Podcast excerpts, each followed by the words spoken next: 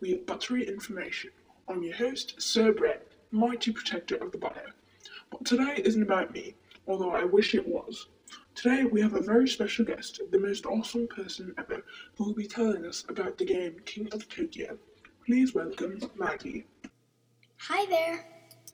Well, let's get to it. Take it away, Maggie. Tell us about King of Tokyo.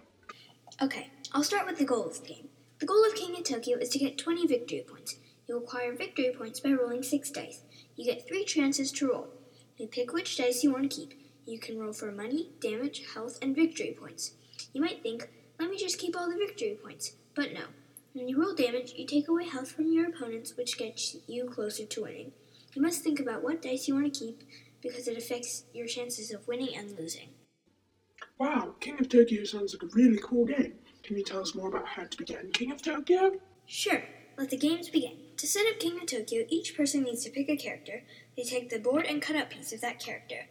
On the board, they set the health at 10 and the victory points at 0. Someone shuffles the cards and puts the top three face up for players to buy. The setup is complete. I want to hear more.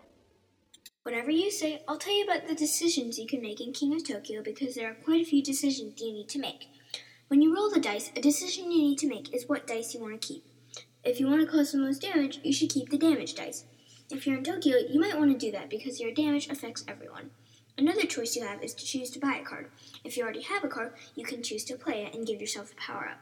If you're in Tokyo, you could also choose to leave and heal from the damage someone did to you. That is one of the downsides of being in Tokyo. Everyone's damage only affects you. There's a lot of thought in King of Tokyo, which makes the game really fun. Whoa, I really want to play King of Tokyo. That's just the beginning. With decisions come oppositions. In King of Tokyo, an opposition is that you can't buy a card without money. You also can't buy a power up card if you don't have enough money. Another opposition in King of Tokyo is that leaving Tokyo isn't as easy as it sounds. The only way you can leave Tokyo is if someone did damage to you. You could leave, which puts your opponent in Tokyo. The oppositions make the game more interesting. Is that it? Have we run out of butter?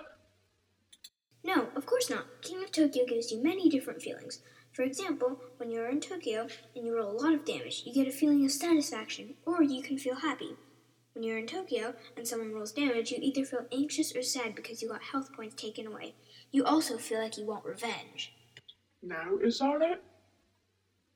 Unfortunately, yes, we have run out of butter, and that is all I have to say. But now you have time to play King of Tokyo. Yes. Can you join me? Sure, but don't you need to finish this podcast? Oh, I almost forgot. I'm your host, Sir Bread, and thank you for listening to the Buttery Podcast because we have buttery information. I'll see you on the next podcast.